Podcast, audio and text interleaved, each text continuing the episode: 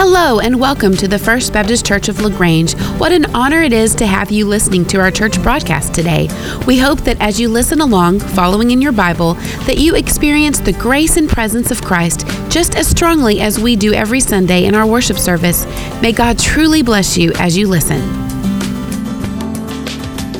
Well, there's a phrase that you may or may not have heard of, but it kind of goes like this well, the handwriting is on the wall. You ever heard that? Oh, yeah. Lucy, I'm sorry. It seems to be very familiar to you.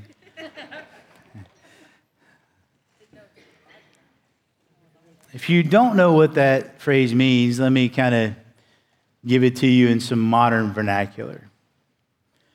It's another way of saying, hey, you know what? The gig is up. the relationship is over. The season has ended.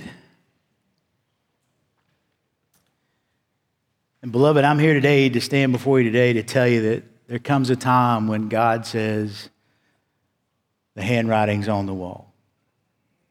There comes a time in the life of God's people and other people where God simply says, enough is enough. God says the handwriting's on the wall, but for many, we don't know how to read it. Or sometimes we don't even know it's there. But yet God has said it. It's kind of like a lady who had been on the Titanic before that unsinkable ship sank. She said that, reading in her memoir, she said that people were on the deck getting pieces of ice from the iceberg throwing them around at each other and even putting them in their drinks to make them colder as the ship went down without them even knowing it. People can be so close to judgment. People can be so close to disaster and yet not know that the handwriting is on the wall. Uh, think of it maybe this way. Let's just pretend, and I know none of you in the room do this, but let's just pretend that you're speeding down Highway 71. And to make it where I know none of you do it, let's just pretend that you're going 20 miles an hour over the speed limit. Well, the Fayette County Sheriff's Office is out there and they see you and they flip on their lights and they pull you over. The officer gets out of his car and he, without even really telling you a whole lot what's going on other than what you've done, he begins writing you a ticket, and all of a sudden you, you cry out and you say, Officer, officer, wait a minute. Uh, I mean, I need you to know that this morning I mowed my neighbor's lawn.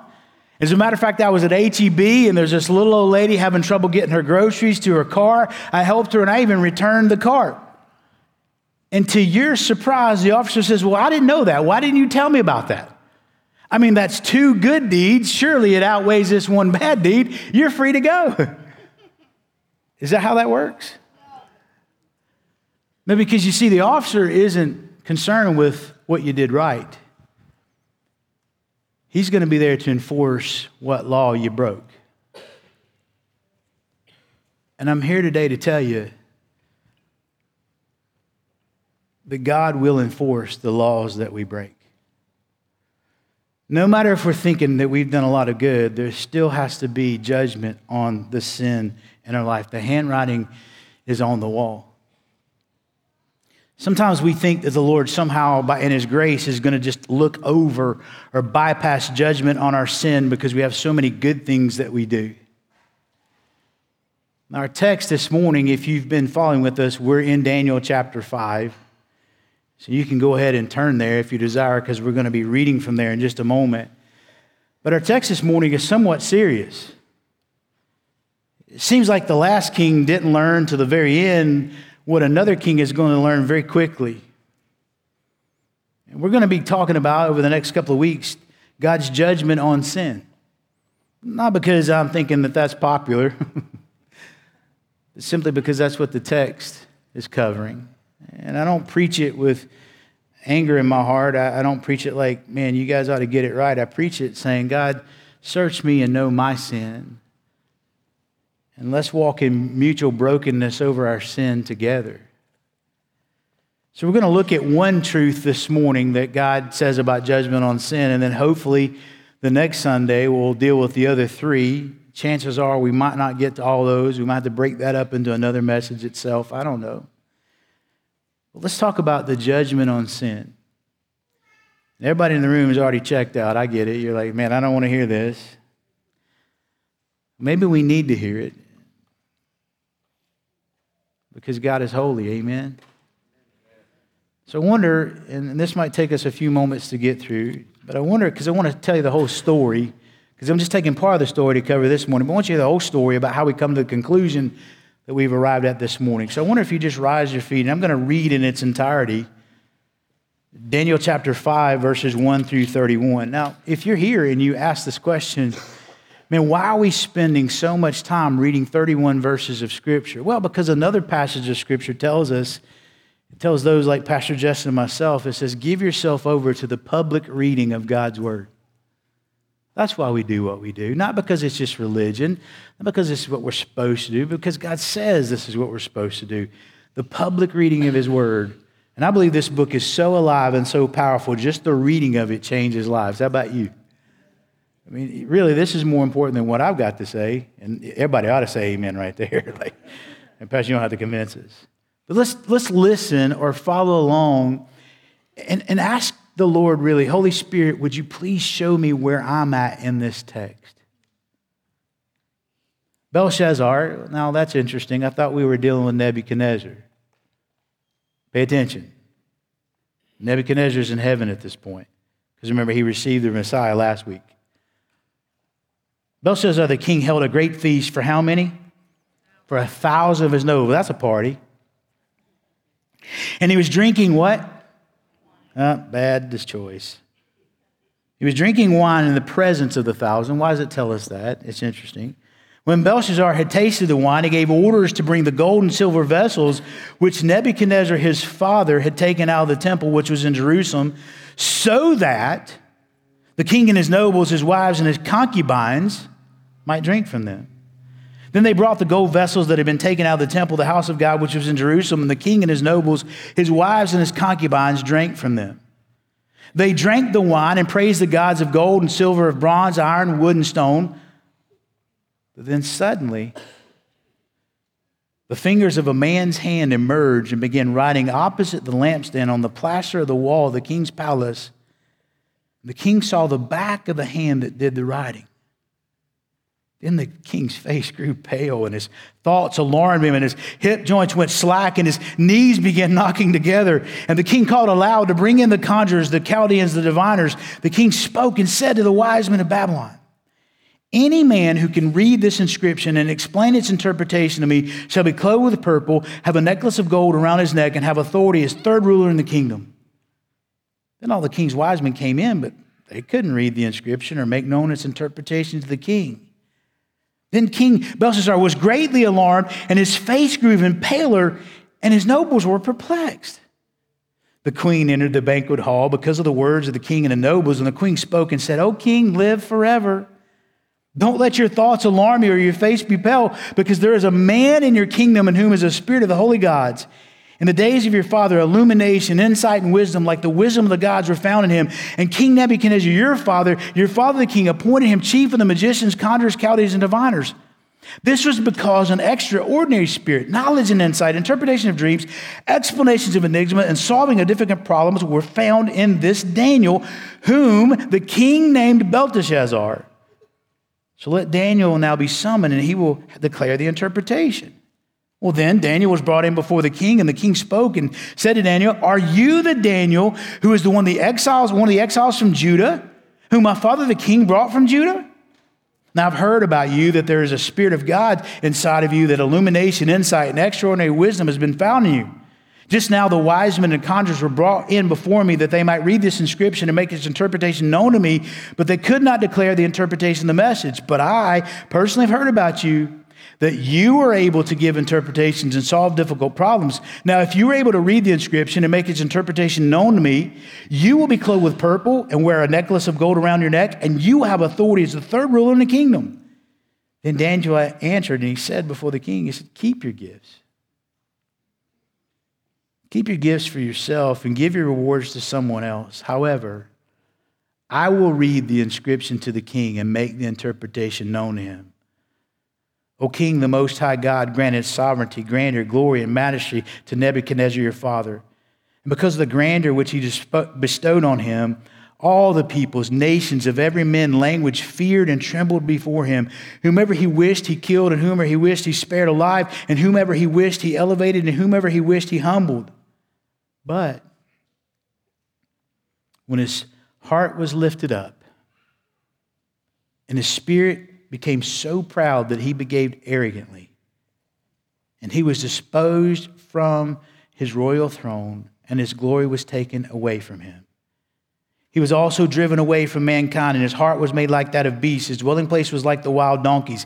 He was given grass to eat like cattle, and his body drenched with the dew of heaven until he recognized that the Most High God is ruler over the realm of mankind, and that he sets it over whomever he wishes. Yet, Yet you, his son, Belshazzar, have not humbled your heart, even though you knew all this. But you have exalted yourself against the Lord of heaven, and they have brought the vessels of his house before you. And you and your nobles and your wives and concubines have been drinking wine from them, and you have praised the gods of silver and gold, of bronze and iron, wood and stone, which you do not see, hear, understand. But the God in whose hand are your life breath, and all your ways you've not glorified. Then the hand was sent from him, and this inscription is written out. Now, this is the inscription that was written out. Mene, mene, tekel upharsin. This is the interpretation of the message. Mene, God has numbered your kingdom and put an end to it. Tekel, you have been weighed on the scales and found deficient. Peres, your kingdom has been divided and given over to the Medes and Persians. Then Belshazzar gave orders, and they clothed Daniel with purple, put a necklace of gold around his neck, and issued a proclamation concerning him that he had now had the authority as the third ruler in the kingdom. But that same night, Belshazzar the Chaldean king was slain. So Darius the Mede received the kingdom at about the age of 62. May God bless the reading of his word. You may be seated. Now, let me give you some context and some setting that will help you understand what's happened from the end of chapter 4 because we enter into chapter 5 and it's almost like what has happened? What happened in Nebuchadnezzar? What, what is, what, what's going on here? So you may have noticed, and I pointed out, that there's a different king. Nebuchadnezzar has went home to glory to be with the Messiah since we talked about that last week, but 23 years, approximately 23 years, have passed since the end of verse 37 in chapter 4 and the beginning of verse 1 in chapter 5. Daniel at this time is in his 80s. The throne of Babylon became a precarious seat after the death of Nebuchadnezzar in 562 BC. Nebuchadnezzar had a son, Evil Merodach, who was murdered by his brother in law, Neriglissar, in 560. The young son of Neriglissar, Labashi Marduk, was put on the throne where he only lasted for two months before being murdered by some conspirators, one of them being Nabonidus, who was a son in law of Nebuchadnezzar. Nebuchadnezzar's son in law, Nabonidus, married into the family, and most likely because of political reasons, designed to help him get the throne, which he took in 556.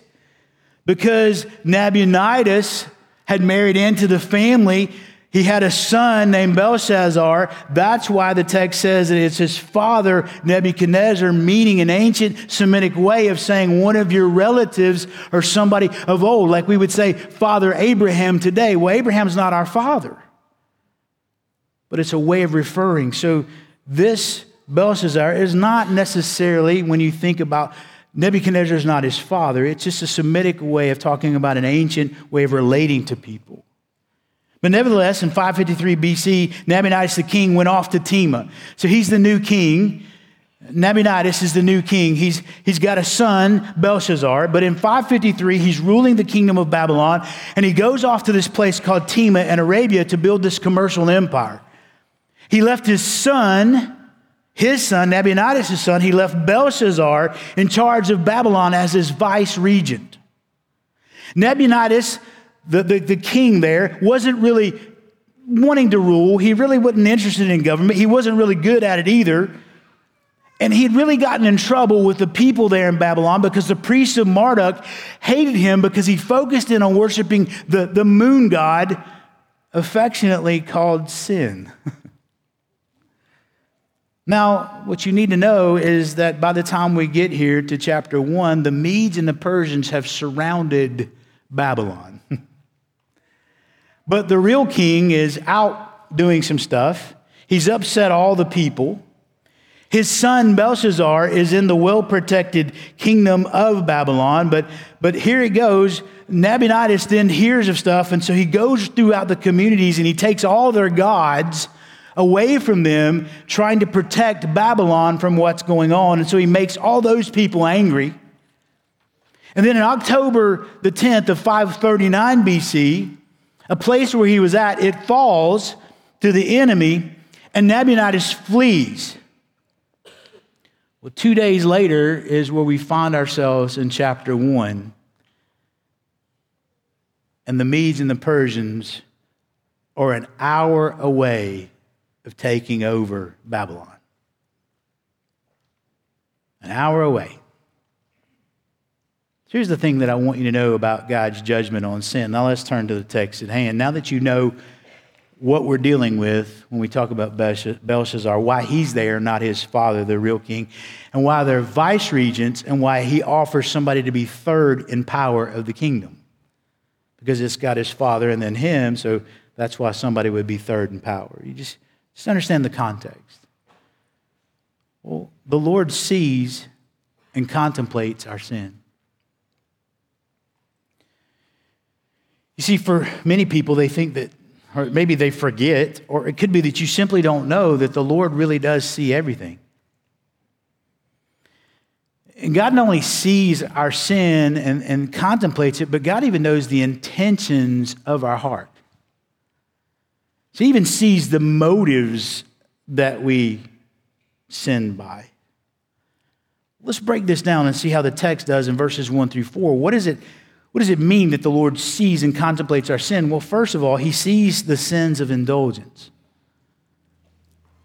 He sees the sins of indulgence. Look in verse 1, if you would. Belshazzar had a great feast for a thousand of his nobles and was drinking wine in the presence of the thousand.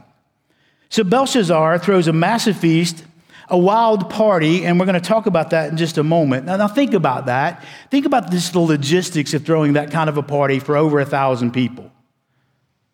I don't think that's going to fit in our cafe. We've done some research, and, and man, scholars that I, I looked into studied this, and it's historically accurate. Is that this, this dining room that he has in the kingdom there, inside the walls, is reportedly 1,650 feet wide by a mile long. He's got the space. There's 4,500 pillars in the shape of giant elephants that are 20 feet tall that are lined in stone around the place. But it's interesting because verses 2 through 4 tell us some interesting information. He's tasted the wine. He tells them to bring the gold and silver, which is relative Nebuchadnezzar had taken out the temple, which is in Jerusalem, so that the king and his nobles, his wives, and his concubines might drink from them. Then they bring the gold vessels taken out of the temple. The house of God was in Jerusalem, and the king and the nobles, his wives, and his concubines drank from them. And then they drank the wine and praised the gods of gold, silver, bronze, iron, and wood and stone. So here's a couple of things you need to understand. The word drink, drank, or taste is mentioned five times the things coming out of the temple of Jerusalem, and this God is mentioned, and a whole bunch of women and concubines are mentioned. That's not there just for filler, it's there to tell us something. See, there's perfume and there's loud music as the musicians and the magicians, the con- they're all there. But don't forget that there's concubines there. Now, I'm just going to try to be discreet because of our audience, but I need you to understand those women were there for one purpose and one purpose alone. I'm going to leave it at that. This, according to most of the scholars looking at the Hebrew language, would tell us, and I'm going to be discreet here, this was a flesh feast with many partners. Another word starts with an O and ends in a Y could describe that very easily. Belshazzar was drunk, and he set the example for drunkenness, sensualness, and revelry, and he was indulging to his flesh at the very core of who he was. Notice I told you the word drink, taste, or drink is mentioned five times. This is a tremendous problem now as it was then. Too many are not only indulging in the, the sensual side of the flesh, but in the sin of drunkenness with alcohol. It is a great sin against holy God. And see, what you need to understand and what I need to tell you is that, that sin is never static. Your sin never just stays with you, it always follows the law of diminishing returns. You're never going to get something better when you invest in sin, it'll always be something worse. And it leads to other sins. So, if I'm going to indulge in alcohol and get drunk, you can just bet you're going to fall into other sins. So when we indulge in one sin, we always need something else to satisfy us because the last drink couldn't do it, so we need another one. And then that doesn't satisfy so we got to turn to women, and that doesn't satisfy so we got to turn to something else. This is the nature of sin, and it's when we indulge ourselves in it. But because there's such an emphasis here on his drunkenness, let me tell you what the scripture says. I am not talking about if you have a drink at dinner. I'm talking about the sin of drunkenness, so please don't misunderstand me. But let me tell you what the Bible says about alcohol in this way. Because too many people are indulging too heavily in this in our country, and I just need you to know Proverbs 23, 29 through 35 says, Who has woe? Who has sorrow? Who has contentions? Who has complaining? Who has wounds without call? Who has red eyes? Well, I'll tell you who, the Bible says. Those who linger long over wine. Those who go to taste mixed wine. Do not look at wine when it is red when it sparkles in the cup, when it goes down smoothly, because in the end it bites like a snake and stings like a viper. Your eyes will see strange things, and your mind will say perverse things. And I'm telling you, when people get drunk, they say things. You can always tell when somebody's inebriated. And you will be like one who lies down in the middle of the sea, or the one who lies down on top of a mast, saying, They struck me, but I did not become ill. They beat me, and I didn't know it. When I wake, I will seek another drink. Isn't that the truth, folks? You see, God has laid out for those in leadership, listen to me carefully. Those of us who are in leadership, when it comes to alcohol, and I'm going to tell you, if you are a father in the room, you are a leader of your family, so this applies to you as well. Proverbs 31 says it this way It is not for kings, Lemuel, it is not for kings to drink wine or the rulers to desire even intoxicating drink. Otherwise, they would drink and forget what is decreed and pervert the rights of all the needy. We would do well to heed the scripture's advice on this. We would do well to heed what Isaiah 5, verses 23 through 24 says. Woe, that's strong language biblically. Woe to those who are heroes in drinking wine and valiant men in mixing intoxicating drink, who declare the wicked innocent for a bribe and take the rights of the ones who are right. Therefore, as a tongue of fire consumes stubble and dry grass collapses in the flame, so their root will become like rot and their blossom blow away like dust, for they have rejected the law of the Lord of armies and discarded the word of the Holy One of Israel. God says, You want to you wanna ignore what I have to say about alcohol and drunkenness in my word? You have discarded me, and I would judge that sin. That's what God is saying. Belshazzar, it's not for kings to drink.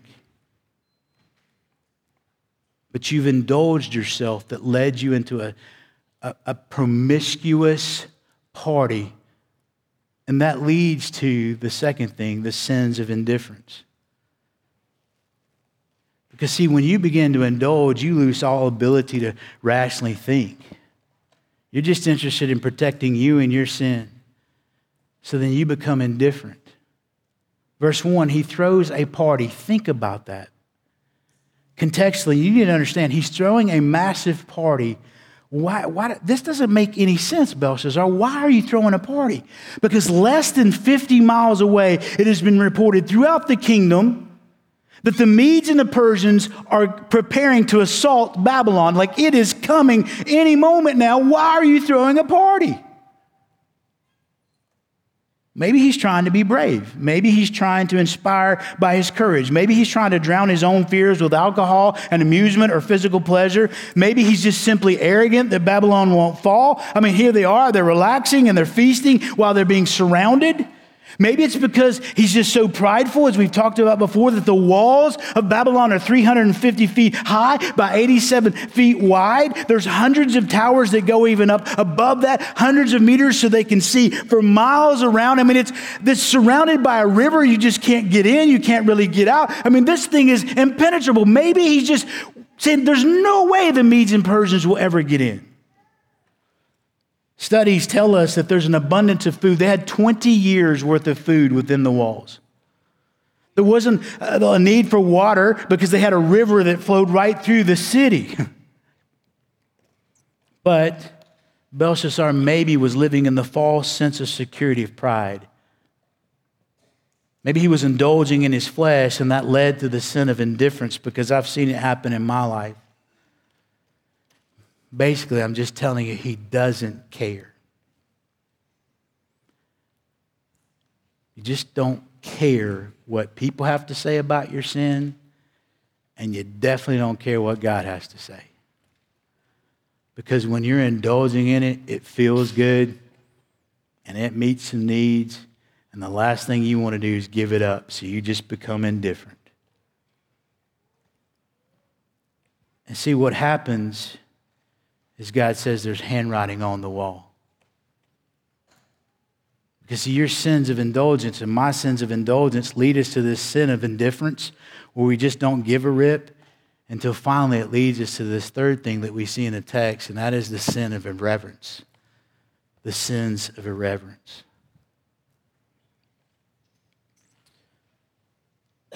Belshazzar took the holy vessels of God took them out. Well, they had been removed from the temple of God. He, his, his, his relative had taken them out of the temple of God, but he had enough sense to know that they were special, put them in a secret, special place.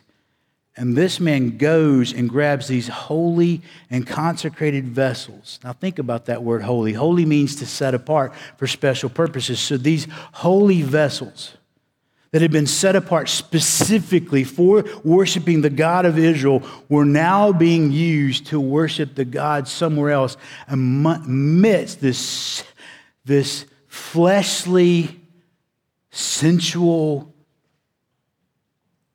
just wild, massive thing, trying to be discreet.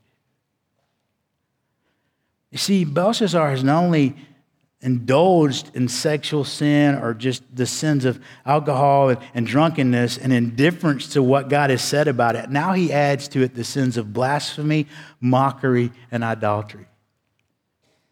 For 70 years, these vessels have been in Babylon, and nobody dared do this. Yet he decides to take them and use them for his, his party. He, he, he drinks the wine out of them. And the reason it keeps being repeated over and over through this text is because when Belshazzar was drinking the wine out of these cups, he was mocking the fact that they had defeated the God of Israel and he was going to drink a toast to their victory. This God is dead. This God has been defeated. Our God's rule, it was an, uh, uh, just a very intentional attempt to mock the God of Israel. Then he goes on to use those holy vessels to worship his God. That is utter blasphemy. This is utter contempt. It's a sin of irreverence to the utmost. And then he goes on to ask everybody else to join him. But did you notice verse 4? They drank the wine and praised the gods of gold, silver, bronze, iron, wood, and stone. Now it moves to idolatry. They're gods that are not the real God. These are handmade, fake. They have no real existence. Think about it. Babylon was the ancient birthplace of idolatry. And, and, we can trace this, and just pay attention to me for a moment. It spread from Babylon and it went into the world. And we know that Babylon is the reason that we have Buddhism and Hinduism in the world. Still worshiping these gods still making idols, still making statues, still making little Buddhas in this shape and, and little things of that shape and this and that, because these idols are made of molten metal, gold, brass, iron, huge stone. They're deaf, they're dumb, they don't have sight, they don't have hearing, they're without feeling, they're useless, they're hopeless, and all they do is make a fool of those who worship them. And God sees this sin of irreverence, and He's telling us today that His judgment will come upon our indulgence, our indifference, and our irreverence because the handwriting is on the wall. Listen, a hundred years before we get here, Isaiah the prophet and Isaiah 47, verses 10 and 11 said this. He said, You felt secure in your wickedness, and you said, No one sees me.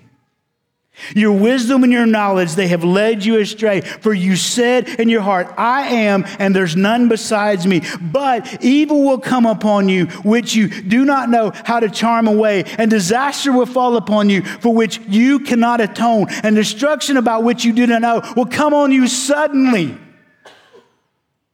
The handwriting is on the wall and the Lord will enact his judgment on sin, and there's nothing secure enough to keep anyone from God's judgment. So, I was thinking about this, and I began to think through what may be going through your mind when you would hear this. And so I thought, well, you might say, well, this really doesn't apply to me. So let me just speak to that for a moment and bring you to a couple of things of application and then close us.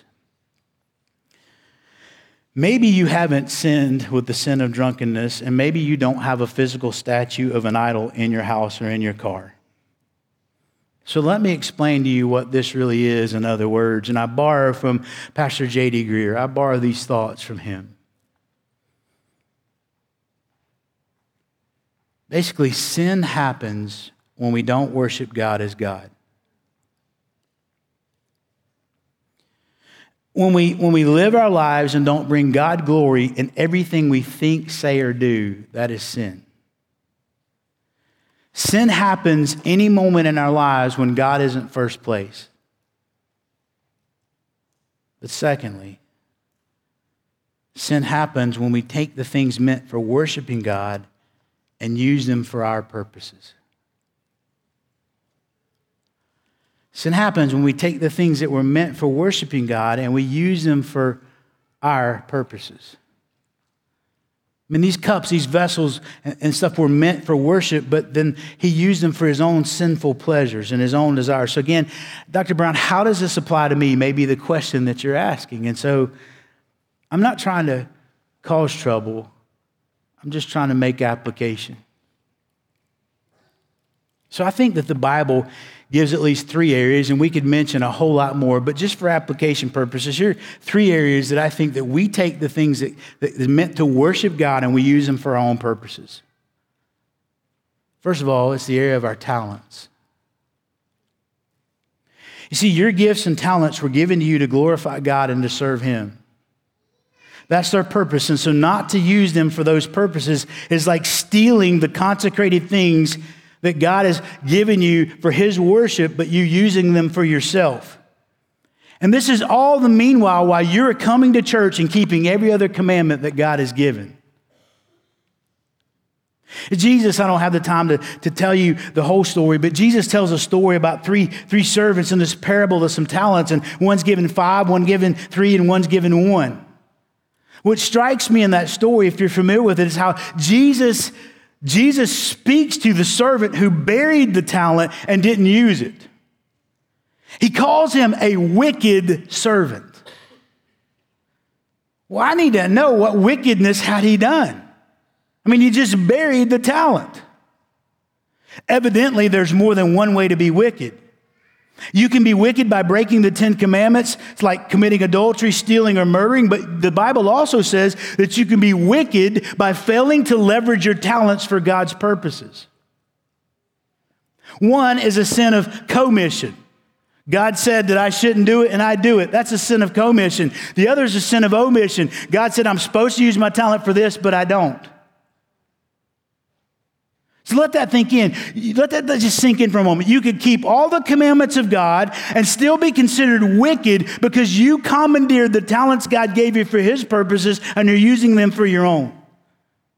I mean, you're a model church member. You never break into the laws of God, the laws of the land, but God still sees you as wicked simply because you don't take your talents and use them for God and just offer to God your talents and your gifts and say, God, what do you want me to do with these? And see, along with that, there's also this big myth that surrounds church culture that says people like Justin, Pastor Justin, and myself are the only ones called to ministry. And I just need you to know that God has called every single person that knows Him to use their gifts for ministry. So the question is not if I'm called, the question is where and how you're called. And that being said, I want to encourage every single one of our college students and the parents of those college students to think about this. Put the mission of God first where you choose to pursue your education and you choose to pursue your career. Lots of factors go into what you pursue as a career and why you would do that and where you would do that. But put the kingdom of God first in that decision. I'm going to want to tell you do what you do and what you plan to do, all for the glory of God, but see how it fits in the kingdom of God and His purposes. I wonder, could I challenge everybody in this room that's thinking about going to college? Can I ask you, just consider the first two years after you graduate going to live somewhere and helping a church plant through the North American Mission Board? Why wouldn't you want to do that? You've got to work a job, get the job, get the degree, get the education, then strategically place yourself to use that and to use that income and to use your gifts and talents to help a church plant reach people in the kingdom of darkness. Why won't we do that? Because we simply want to take what we want to do and use it for our own purposes, not God's. Just trying to get you to challenge your thinking. Second area that scripture says, and beloved, I, am I'm going to, this is going to get messy for a second. This is the area of our resources. I've debated, I even talked with Pastor Justin about this. I've debated whether I should share this, and I just can't not. I have to be faithful. But the Bible says in Malachi, it says, Will a man rob God? And God said in the book of Malachi, then ask, How have we robbed you, God? And God says, By not giving a tithe to me. You see, of all that God gave you, you have been commanded in the scripture to give back at least the first 10% of all that you make back to God. And to not do that, God considers stealing just like he did with what Belshazzar did with those holy vessels. You and I then are misusing a very consecrated thing, which be the resources that God has given you to spend on your own purposes and not for his. And let me just tell you today that after church today, we're going to take a vote on our church budget. And I need you to know this church budget took a severe cut. There are ministries that we will no longer do in 2024. As a matter of fact, our outreach budget almost got cut by $9,000. There are things that we won't be able to do. There are things and people that we won't be able to reach because we had to cut the budget. Why? Can I just be real? Can I just speak honestly with you? It's because only about 8% of this church tithes.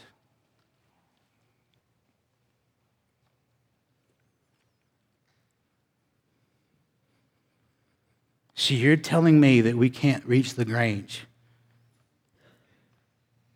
because 90 some percent of our people just will not do what God's asked them to do?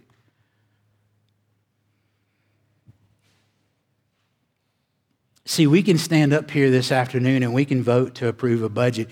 And my staff and our finance team have done a tremendous job to present us a budget. But if we go out of here leaving saying, man, so glad we got us a budget, and we're excited about that without that breaking our hearts that we can no longer reach people the way we did, I think we've got a major problem as a church. This budget shouldn't be an amen. This budget should be an oh me. This budget should absolutely break our hearts. Because the problem is not that we don't have the money. The problem is that too many of us are just keeping it in our own pockets.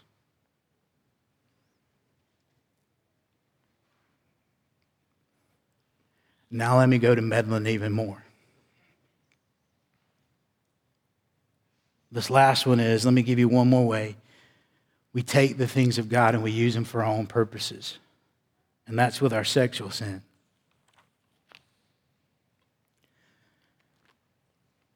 To use someone else for your own gratification outside of the ways God has prescribed, God considers stealing. God considers you misusing a very consecrated thing. In the book of 1 Thessalonians, chapter 4, verse 6, God describes sexual sin with a banking word of defrauding. God says, don't defraud one another sexually. You see, the body is a sacred thing. It's made in the image of God. And for a believer, when you use someone else for your sexual pleasure, you're taking a very precious thing and you're defrauding them and using it for your own gratification. And God considers that just as severe to judge as he does what Belshazzar is doing. Because the writer of Hebrews says that the marriage bed should be honored above all and kept undefiled, but those who engage in sexual immorality, God will judge. You see, when you and I look at pornography, you're defrauding that person of their dignity. You're using what God intended to be holy and sacred as an object of your own personal pleasure. And listen, if you are married and looking at pornography, you are committing adultery. This isn't just something we can just brash over. Belshazzar, of course, had taken this sin even to a greater degree because concubines were his intercourse slaves. So now he's taking this precious holy thing, these precious women, and he's taking it from them by force without even the consent of the person he's having this intercourse with. And I'm here today to tell you that sexual abuse is one of the most damaging things we can do to anybody or that anybody can experience. You're taking something that God considers holy by force and using it for your own pleasure. And God says for that, the handwriting is on the wall. It's just a matter of time before he executes his judgment because there will come a time and there will come a point when God says, enough's enough. So there's three, and I'm glad I could bless you today. You think I'm not looking at my own heart over this stuff? And I am. I'm not preaching at you, I'm trying to preach with you. Paul says, whatever we do, we should do it all to the glory of God. And anything, anything that is not first and foremost done as an act of worship to Him is stealing. We should do everything we do for His glory. To not use every part of our body for God's purpose and His glory is to steal consecrated things and misuse them for our pleasure, just like Belshazzar did. So then, what do we do? Well, that's where I want to give you these words. Mark chapter 1, verse 15 if you are not a believer and follower of the Lord Jesus Christ, I want you to hear this. Mark 1:15 says, "The time is fulfilled and the kingdom of God is at hand. Therefore repent and believe the gospel." The Bible just simply tells you this morning if you've never received the Lord Jesus, you turn from your way of living and your sin and you turn to Jesus and believe that He died for you, was buried for you, and raised again to give you the forgiveness for your sin. Colossians 2 13 through 15 says, And when you were dead in your wrongdoings, because the wages of sin is death. We're dead in our sin and the uncircumcision. He made you alive together with him, having forgiven us all the wrongdoings. Watch this. Having canceled the certificate of debt consisting of the decrees against us, which was hostile to us, and taken out of the way, having nailed it to the cross. He has disarmed the rulers and authorities and made a public display of them, having triumphed over them through him. In other words, what the Bible says is, the certificate of debt was written against you and Jesus Christ can come and erase the certificate. Jesus is the one who erases the handwriting on the wall.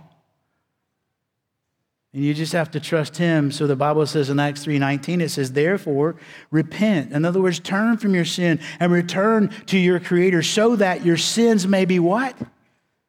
Wiped away. Your sins are there. The handwriting is on the wall. Judgment is coming. But, but the Bible says that through the blood of Jesus, He wipes it away and you can be cleansed so that times of refreshing may come from the presence of the Lord. That is my cry to you if you don't know the Lord. But if you are a believer in the house today, and you've given evidence in your life that you've trusted the Messiah, here's what I tell you to do. 1 John 1 9 says, If we confess our sins, that word confess means to say the same thing as you call sin what it is, if you get specific about it and say, This is how I've sinned, God, just know that He's faithful and righteous when you haven't been, so that He will forgive you of your sins and do what? Cleanse you from all righteousness. But if you say that you have not sinned, you make Him a liar, and you just prove that His word's not in you. But then, 2 Corinthians 12 21, see, this is my fear because it was Paul's fear. But I'm afraid that when I come again, my God may humiliate me before you, and I may mourn over many of those who've sinned in the past and have not repented of the impurity, sexual immorality, and indecent behavior which they have practiced. And see, my fear is, is that we'll meet again next Sunday and nobody's done anything about it.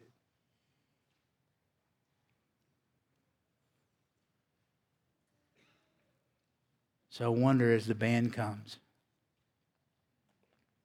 would you do something about it today? Would you meet me here at this altar? And can we just pray and repent and confess and receive this forgiveness that God offers, this cleansing that God offers? I wonder, would you stand to your feet with me? There'll be men and women up here to receive you. This altar will be open to pray by yourself. You want to talk about Jesus, we'll be here. If you want to deal with your sin, we'll be here. You can be here. But let me pray. We'll sing and you come.